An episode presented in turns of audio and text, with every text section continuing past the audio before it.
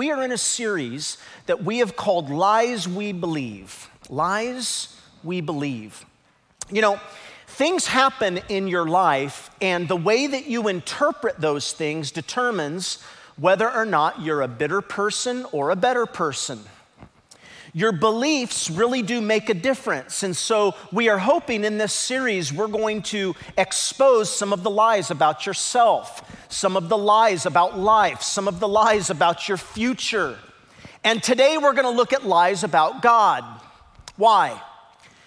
Because the way you see God really affects the way that you see yourself. After all, the Bible says that you were made in God's image, which means you have the potential of becoming like Him. And if you have a warped image of God, you are going to develop a warped image of yourself. So the question is what is God really like?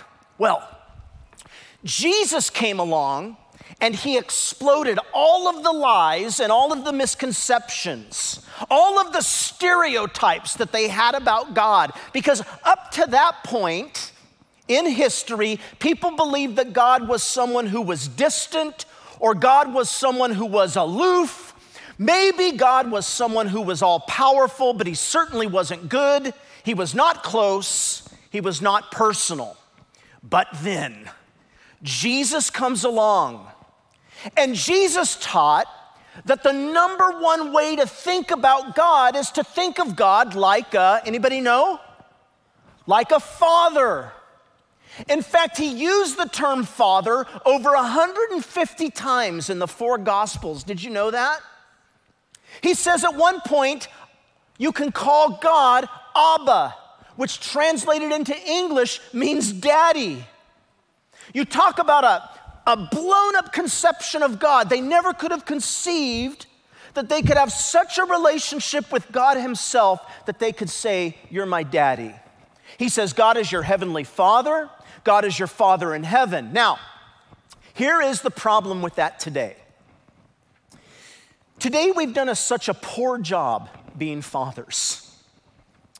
In fact, when I say that, for many people, father brings up all kinds of painful memories. Someone in your life who was aloof, maybe, or distant, or uncaring, or unconcerned.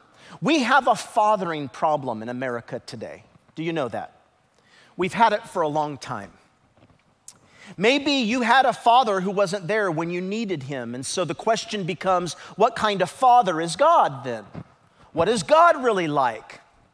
See, I point this out because I have people that come to me and they say things like, Well, Shane, I don't believe in God. And whenever I hear things like, I don't believe in God, I, I just want to ask, Well, I just want to say, well, please describe the God that you don't believe in. And when they usually describe the God they don't believe in, I tell them, you know, I don't believe in that God either.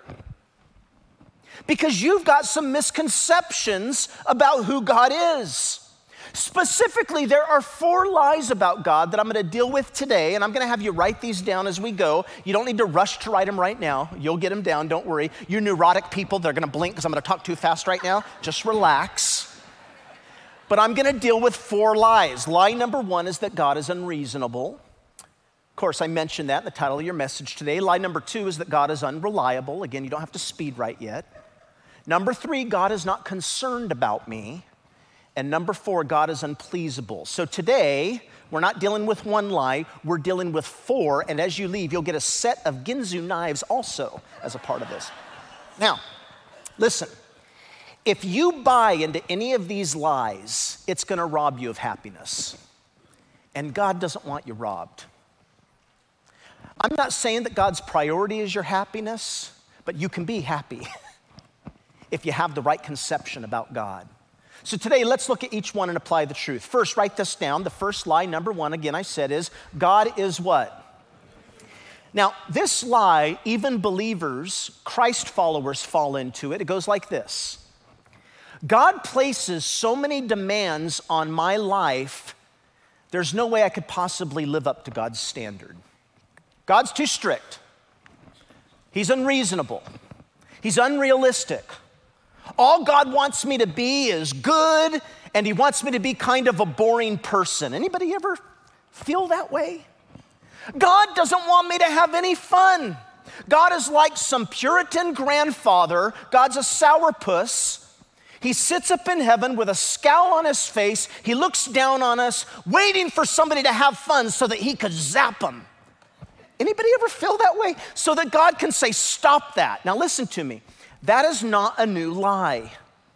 In fact, the first recorded words of the devil were this lie. Let me set the stage for you. I want to remind you. Are you ready? Here we go. When God created the Garden of Eden, it was a perfect paradise. It was a perfect environment filled with every possible thing of pleasure. And God looked at Adam and Eve and He said, Here I put you in this paradise, and you can do anything you want in the garden. This is all for you. Listen, total pleasure, total delight. He says, anything you want to do. And he says to him, you can eat anything, you can do anything. There's just one thing I don't want you to do. Listen, human. There is one tree out of thousands in this garden, and I don't want you to eat from that one. By the way, is that unreasonable? No. 90% of the garden. He, he, I mean, he's saying 99% of the garden is yours. It wasn't off limits. He said you can do anything you want. What did he do? He did the minimum. He said to man, There is only one way to sin in this garden. Now, I know people ask, especially skeptics, well, why did he even create one way? Why did he put that, that tree in there, that dang tree? Well, even that was a gift because he wanted to provide man with the gift of choice. That's a gift. Listen, God doesn't want you to love him because you have to love him. God wants you to get to choose to love him, not because you have no other choice. If you're denied the freedom of choice, you lose a part of your humanity and what it means to be a human. To love the Lord your God with your heart, soul, mind, strength, and your will. I choose it. Now, it's human nature, isn't it, though, that, you know, when we don't have that one thing, what do we want? We want that one thing. So, what do we do? We head for that. So, for example, I've got three chairs up here. Let me ask you, which one am I going to touch? Uh, which one? Of course, you know which one I'm going to touch. I have not noticed either of these two. But the moment somebody tells me I can't touch this, what do I want to do? This is what we're like. This is what human beings are like. Now, notice what God says. This is interesting. He says, You are free to eat from any tree of the garden, but you must not eat from the tree of knowledge of good and evil. And then Satan comes along a little while later in chapter 3, and look at what he says. This is interesting. He says, Did God really say you must not eat the fruit from any of the trees in the garden? Now, do you see what he's done? This is unbelievable. He just lied. I don't know if you caught it. He just switched the truth for a lie because he reversed it. Now, you catch the shift. God said, There's only one tree I don't want you to eat. Satan comes back and whispers, Has God really said that you can't eat from any of the trees? See, he's turned it around. What's he trying to do? He's trying to make God appear what? Unreasonable. What is he saying? What's the lie here? Listen, it's a common lie. It's common in our country today. Here it is God has put you in paradise God gave you these desires, and God won't let you have what you desire. God's a sadist. Now, listen, friend, that is an old lie. It's nothing new. How many of you here are parents? Come on, give me a show of hands. If you're online, just type in, I'm a parent, send it to somebody. You ever had a child and you said something like this to your children? You said, Listen, I want you, you can ride your bike, but I want you to wear your helmet every time you ride your bike. It's for your protection. You ever say that? Or you've got a teenager and you say to your teenager, Now, I want you to have a great time, but I want you to be back at 11 o'clock. Now, inevitably, your child always says something to you like, You never let me have any fun. Have you heard that line? now, Have you said to your child, honey, I don't want you to have any fun? No, of course you haven't. Have you said to your child, I've put the whole world off limits to you? No, what have you done? You've created a boundary for your child. You've said, here's the limitation. Now, I want to ask you, parents, is it unreasonable that you would put limitations on your children? Come on. No. And they say, It's unreasonable, mom and dad, for you to put any restriction on me. There should be no restrictions on my life. And I ask, Now who's being unreasonable? But you treat God the same way. We say we should have no limitations on us. Now, let's talk about the truth. God is not unreasonable. And every time that Satan tries to whisper into your ear, God's unreasonable, his expectations are too high, you need to replace that, that lie with a truth. And you need to say, No, God is not unreasonable. Get behind me, Satan, go away. And then here's the truth write this down God is a compassionate father. That's the truth. God is a what? Now, that means that God is motivated by love. Listen, everything that God does is motivated by love, even when God says no. Notice Psalm 145, verse 9, it says, He is good to everyone, and His compassion is intertwined with everything He does. Would you do me a favor and circle the word intertwined? Because what He's saying is, He's saying, even when I tell you no, I know what's best for you. I'm kind, I'm generous. It says in Lamentations, His compassion never ends. It is only the Lord's mercies that have kept us from complete destruction. Now, when I was 18 years old, I used to go to England uh, between 18 and 22. I'd go every year, once or twice a year, to do mission work. We could do public school assemblies in their high schools because they had what was called religious education. So I could actually go and preach the gospel legally in the school system. Even England has it better than America. Isn't that amazing? Now, I couldn't actually lead him in an altar call or I couldn't lead him to Jesus, but I could invite him to church after I shared what Christianity was all about. So we would do that and we'd hold events at night.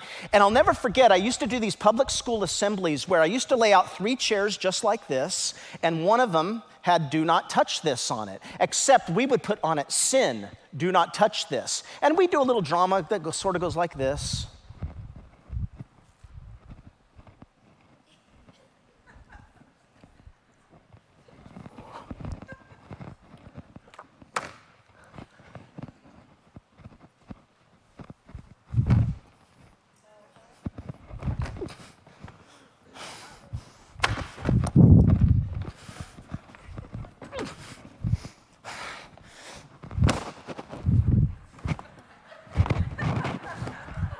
You see what's happening here? And we would lead these kids in England through this drama to tell them listen, when God says don't touch something, it's out of love for you. He creates a boundary because He loves you, because now you're stuck. How many of you have been stuck? How many of you know exactly what it is to be stuck on this, something in your life, some addiction, some challenge, some relationship? God says, Don't you see? God says, I want you to enjoy the gifts that I give you, but I don't want you to abuse them. I don't want you to misuse them because you could get hurt. Let me ask you a question practical illustration. Ready? Is water a gift from God? Yes or no? Sure, it is. Your body is 98% water. You can't live without water. But can you drown in water if you misuse it? Sure. How about fire? Would you say fire is a gift from God?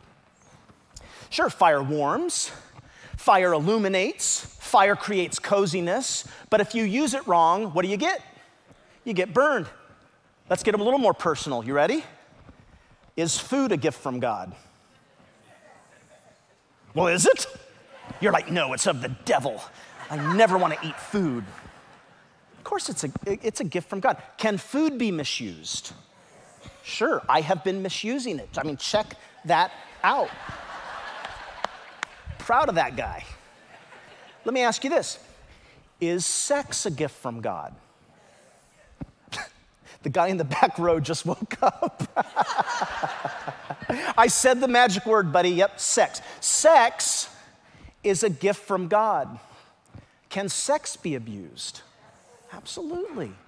What are you saying to God? Well, there should be no limitations. How many of you have heard this in our society today? It's my body. I should have the freedom to do with my body what I choose.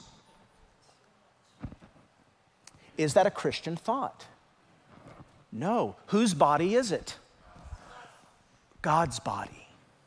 Who do you go to to decide how to use your body? God. Can you imagine if everybody, let's just take sex for example. Can you imagine if everybody in the world used sex the way that God intended it? What would our world be like?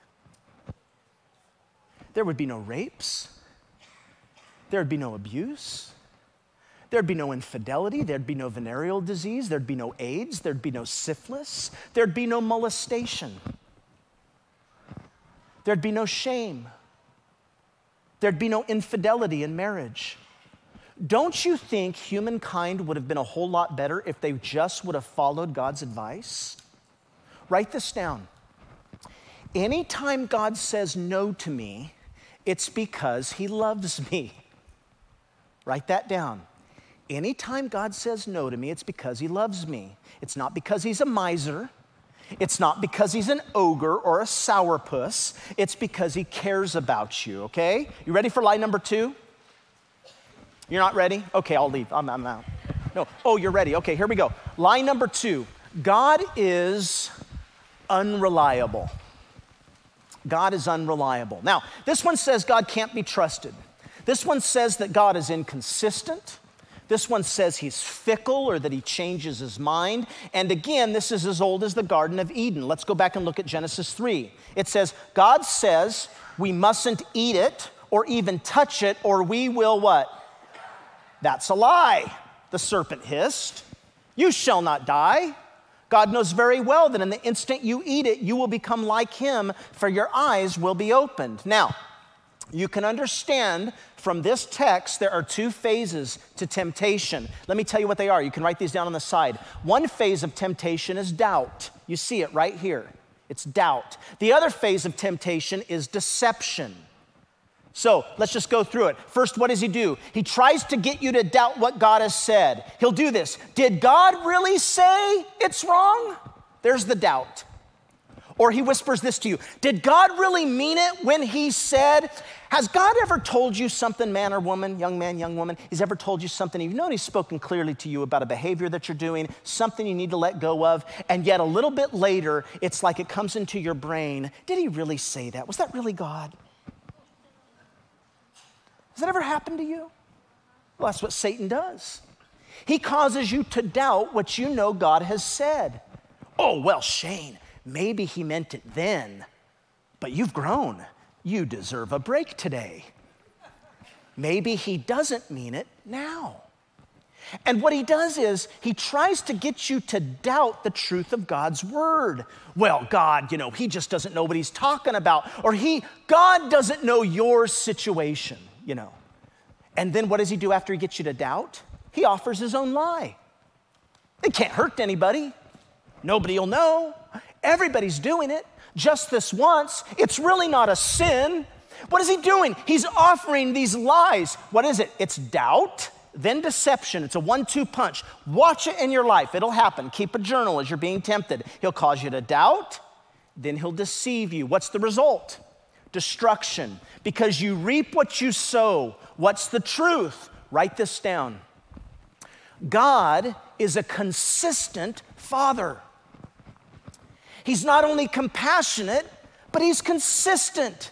Meaning, God can always be counted on to act the same way towards you. Romans 11 29 says it this way God never changes his mind about the people he calls and the things he gives them. Again, he never changes his what? Mind. Now, some of you here grew up with unpredictable fathers. I'll never forget one time one guy said, I don't know if my dad's gonna hug me or slug me if he's going to accept me or if he's going to reject me. And some of you grew up that way. You grew up with inconsistent parents. They were inconsistent in their attitude towards you. Now, here, here's the problem inconsistent fathers produce inconsistent and insecure kids. Let me say that again. Inconsistent fathers produce insecure kids. And some of you, You've put that over onto your heavenly father. You're like with God. Here's you with God. You're like one day God loves you and likes you because you feel you're doing good, and the next day God doesn't like you. Let me ask you a question. How much time do you want to spend with somebody who's inconsistent in your life? Do you want to spend time with somebody who's inconsistent in your life? You know, one of the reasons why so many of you don't spend any time with God daily is because you see God as inconsistent. You think He's upset with you. You're mad at you, so you project that onto God. It's why you don't want to pray. You don't know if God's gonna like you or not. I'm, i need to say something to you very clearly. First, let me say to you, I understand that mental struggle and that mental deception. I get that. I deal with it myself. But I need to say this to you again very clearly. Listen, God does not get moody. Let me say that again. God does not get moody. He is consistent. Listen to me. God doesn't have bad hair days. God doesn't wake up one morning and have a bad attitude towards you. He's not grumpy toward you some mornings. He is always consistent. In fact, he says, for God's gifts and his call can never be withdrawn. He will never, ever go back on his what? He is absolutely reliable. Listen to me. Friends, I read a study once, it was years ago, I think this is still true. It said the number one reason kids rebel against their parents is because of resentment. Did you know that? The number one reason kids rebel against their parents is resentment. Now, do you know what the number one cause of resentment is? Broken promises. Dad, you promised to do this. Mom, you promised to do that.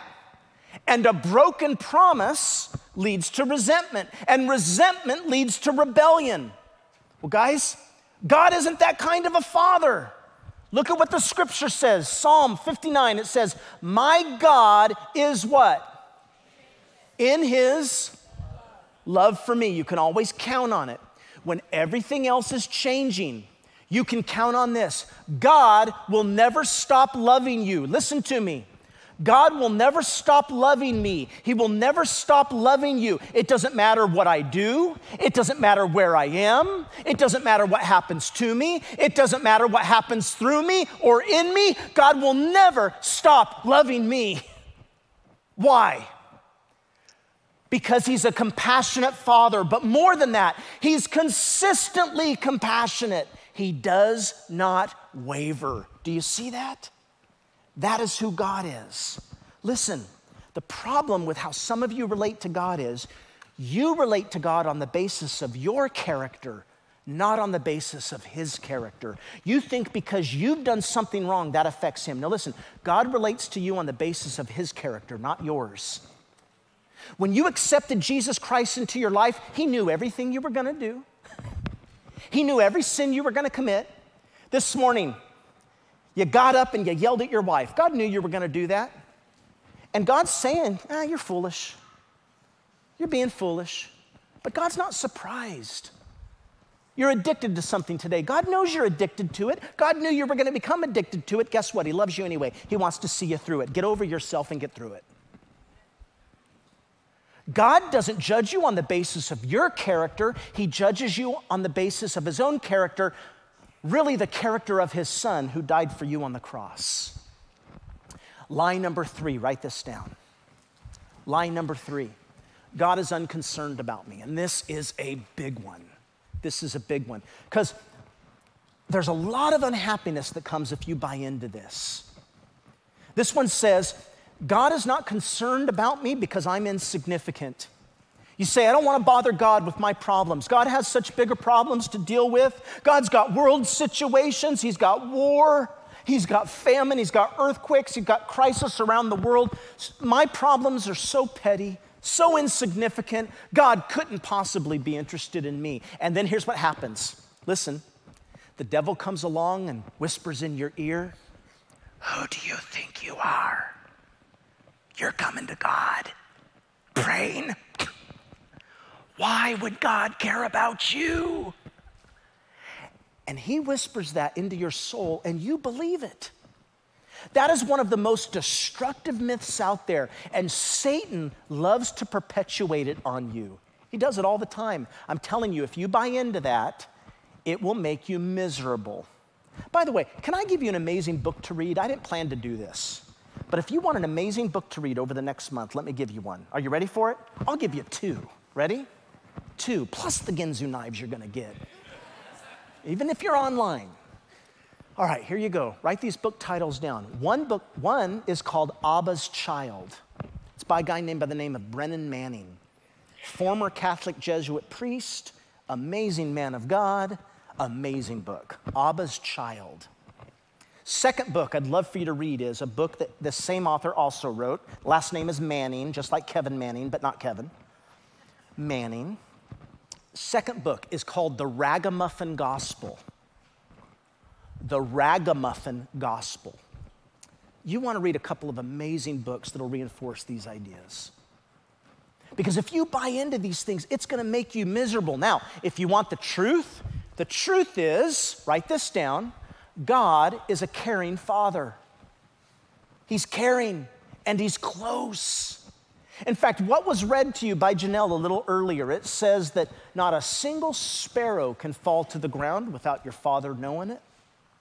Listen, if God cares about dinky little birds, if not one of these little birds can fall out of its nest without God taking a note of it, don't you think He's intimately aware of what's going on in your life? Don't you think that you can count on the fact that He's interested in your life? Listen to me. God doesn't go on overload. Nothing is too small for God to care about. Do you know He cares about even the sparrows? Look what it says God even knows how many hairs are on your head. So don't be afraid. Let's read that again. So don't be. Let's read that again. So don't be afraid. Let's read it again. So don't be afraid. You are worth much more than many sparrows. Do you realize how much you're worth to God? Psychologists tell us that the number one root of your unhappiness is called identity confusion. Did you know that?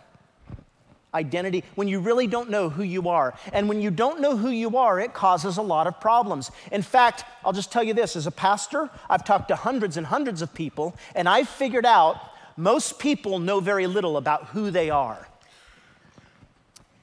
And what they do know, they don't like very much.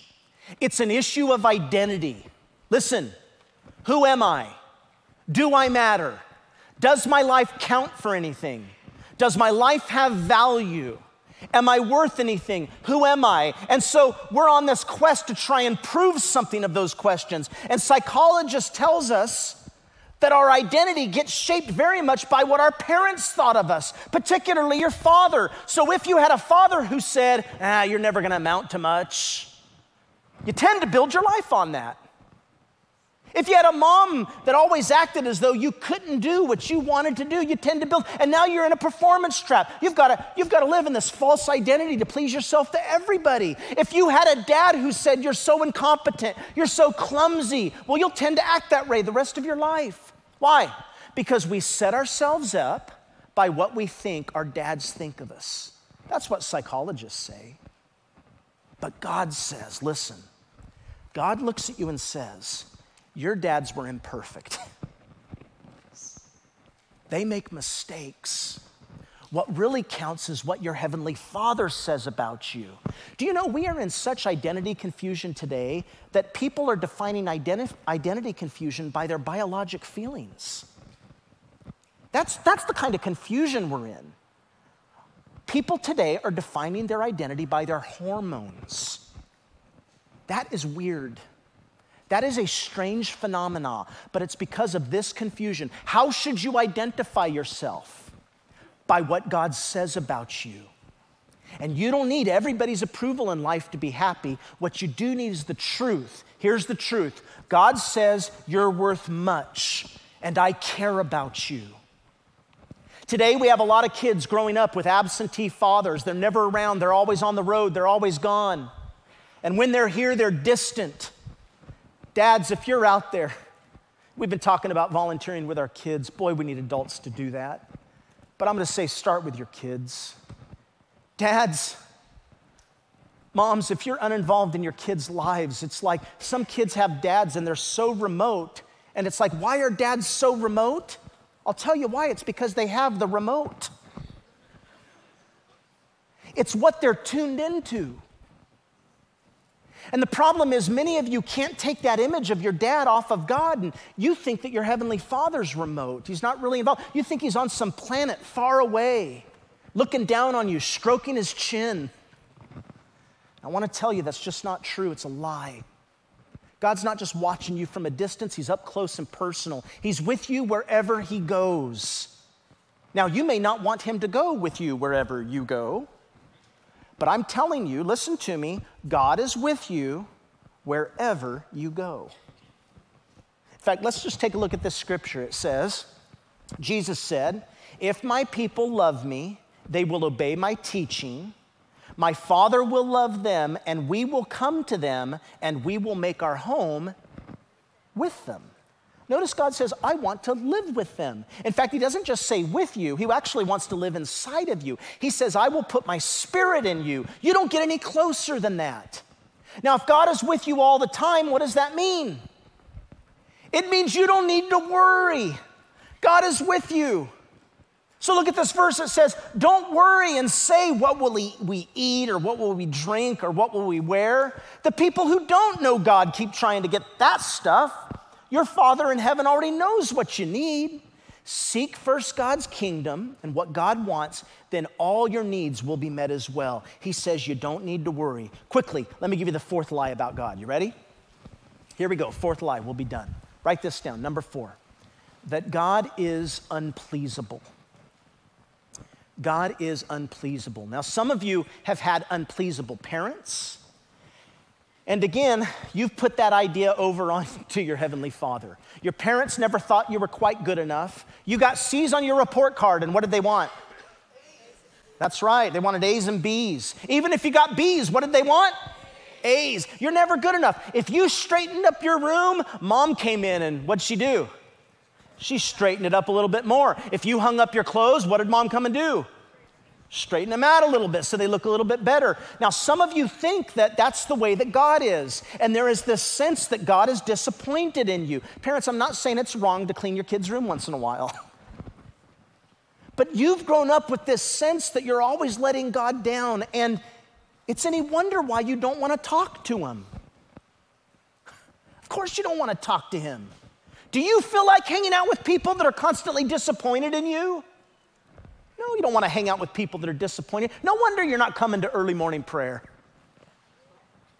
Man, I, I, I don't feel right before God.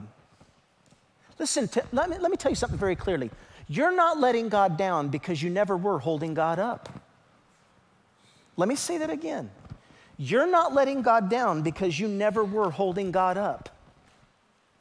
God is consistent and compassionate and you are secure. What is the truth? Is he unpleasable? No, write this down. Here's the last truth God is a gracious Father. He is a gracious Father. Now, what does gracious mean? This is the most important thing that we'll get to. This is the basis of it all. You ready? Gracious. Here's what gracious means. You can write this down separately. It means God acts in grace.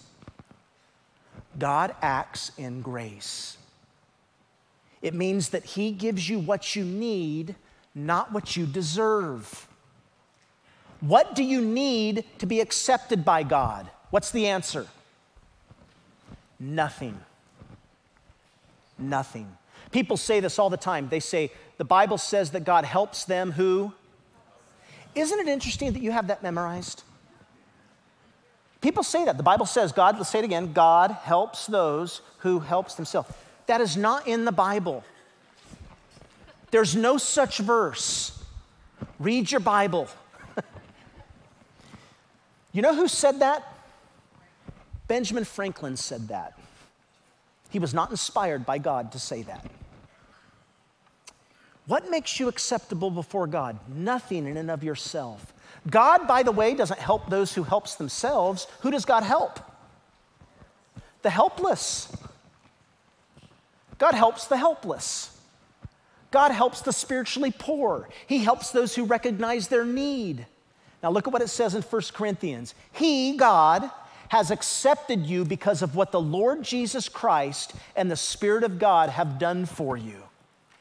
What do you have to do to be accepted by God? Look at this. This is a great next scripture. Long ago, even before God made the world, God chose us to be his very own through, let's read it together, through what Christ would do for us. He decided then to make us holy in his eyes without a single thought. We who stand before him covered with his love. Let me just say something to you that will shock you. Listen, God is never, ever disappointed in you when you are in Christ. Why? Because he sees you through the lens of the blood of his son, Jesus Christ. Jesus said, Who can get into the kingdom of heaven? He said, Therefore be perfect as my Father in heaven is perfect. We all say, Oh no, I'm not perfect. In Christ you are. That's how he sees you. Do you know what sanctification is about? Sanctification is about becoming who God already says you are. You are a son of the king. Now go act like it. You are a daughter of the Lord of Lords. Now go live it. And allow the Holy Spirit, who empowers you, to begin to shape you and conform you to the image of His Son.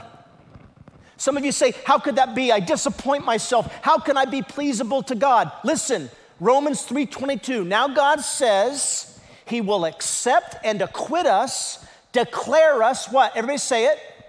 Not guilty. Come on, if, everybody say if, if we trust Jesus Christ to take away our sins, no matter who we are or what we've been like. And you say, Shane, but you don't know what I've done. Well, you don't know what I've done. He does. And I can't believe it sometimes. I should not be a pastor. I'll just tell you that. But if you will just trust him, I should not be a pastor as far as I feel in and of myself, for sure. But what is faith? But it's trust. And if you'll just trust Him, He sent His Son to die for you. He wants to have a father child relationship with you. This is so important. Listen, if you don't understand this, then the foundation for your life, everything else is wrong. Maybe you grew up with a dad who was unreasonable. Maybe that's true. Maybe you had a father who was unconcerned, unreliable, unpleasable. You had a father who hurt you. I want to say to you today, I'm sorry. I'm sorry that you're hurt. But you have a heavenly Father who will never hurt you. He will never, ever, ever, ever, ever, ever, ever hurt you. He wants to be your Father. Everything He does towards you, He does because He loves you, even when He says no. Do you understand when he says no to you? He's motivated by his compassion and he's a consistent father. He's not going to lie to you, he's not going to abuse you. Now, question for you. You ready? Is everybody, let me put it this way Is God everybody's father? No. Is everybody a child of God? Well, the answer is yes and no. Kind of depends on how you're framing the question, but let me be clear with you here. Is everybody a child of God? Everybody is created by God, yes or no? Yes. And so, in that sense, you could say everybody's a child of God, but truly, it takes more for me to be a father than I just sire a child. How many of you know that's true? To be a real father to a child, there's got to be a relationship. And not everybody who's created goes into the kingdom of heaven because it's only those who have a relationship that choose to trust Him that really become children of God, born in the family. And you can say, in a sense, everybody's created by God, but in a sense, not everybody is a child of God. It takes my trust in the Father. God, Here's what you got to say God, I want to be a part of your family. That's a choice. Listen, we talked about this last week. Jesus said, got to get this no one will ever come to the Father except through me. Now, God says, let's read it again, He will accept us and acquit us, He will declare us not guilty. It says, if we what? Trust Jesus Christ to take away our sins. That's what we got to do. That's where we start. And then as His Spirit comes to live within you, He will begin to transform you into the person He says you already are. Isn't that awesome? Amen. Let's pray. Father, thank you for your truth. Thank you that you lead us into all truth. Lord, we just give ourselves to you in this moment and we say that we want to trust you with our lives. Thank you for dying on the cross for our sin. Thank you for your tender mercies that the word says are new every morning. Thank you that you give us a fresh start every day. Lord, we declare our faith in you now. We trust you that you have taken away our sins. We trust that we are perfectly right before you. Lord, now let us be the people you say we are. You've made us to be.